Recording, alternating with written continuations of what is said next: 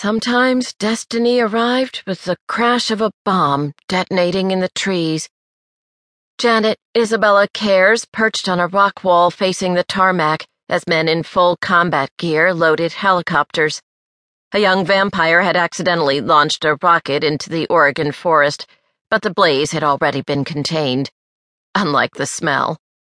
Dawn began to peek over the horizon, bringing a flash of sunlight lacking in warmth. A breeze slithered through her black silk shirt, but she'd chosen carefully, and she didn't want a jacket, just in case she needed to fight. Tension battled with oxygen, mingling with power. The vampires, each and every one, had a power more daunting than oxygen molecules. With destiny all but riding her, Janie fought to control her emotions. Indulging in fear would get her killed. With a screeching protest, a heavily secured door opened to her right. She turned and forced a smile. There's my favorite firefighter. Garrett Kayrs, her younger brother, wiped soot off his forehead. I helped put out the fire, but it wasn't me. He leaned back against the wall, long legs extended, worry cutting grooves next to his generous mouth. I haven't accidentally set off an explosive since the fifth grade. I remember. This time her smile arrived easily. You were playing in the armory and blew up several trucks. Dad was mad. The understatement widened Janie's smile. Yeah, but he was amused, too. Garrett's odd gaze sharpened as he watched a missile being loaded. I don't think you should go. I know. She took a deep breath and studied him. At twenty years old, the young vampire stood well over six feet tall. He'd inherited their father's broad shoulders and rugged features, but the unique metallic gray eyes were all Garrett's. She slipped her arm through his, impressed by the solid muscle. I have to go. He shut his eyes, the cords in his arm vibrating with a dangerous tension. Then I should be there. Janie leaned against him. With almost five years between them, she'd vowed to protect him at his birth. Even after he'd outgrown her when she'd turned twelve, she'd known how to make him laugh, how to ease the pressure he must surely feel as the sole Kayrs born in the new generation.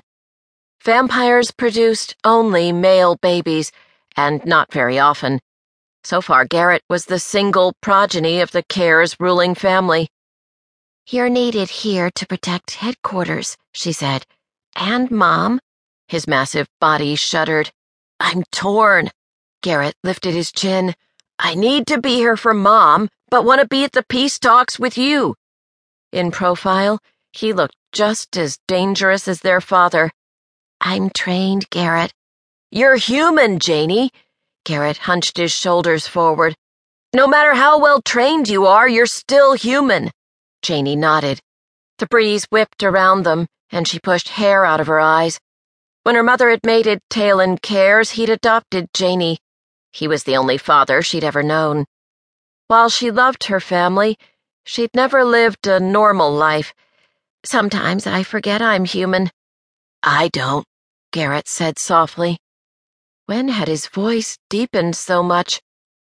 She hoped to whatever God watched over them that she'd see him again, see him grow fully and become who he wanted to be in this life. For today, she couldn't leave him in such a worried state.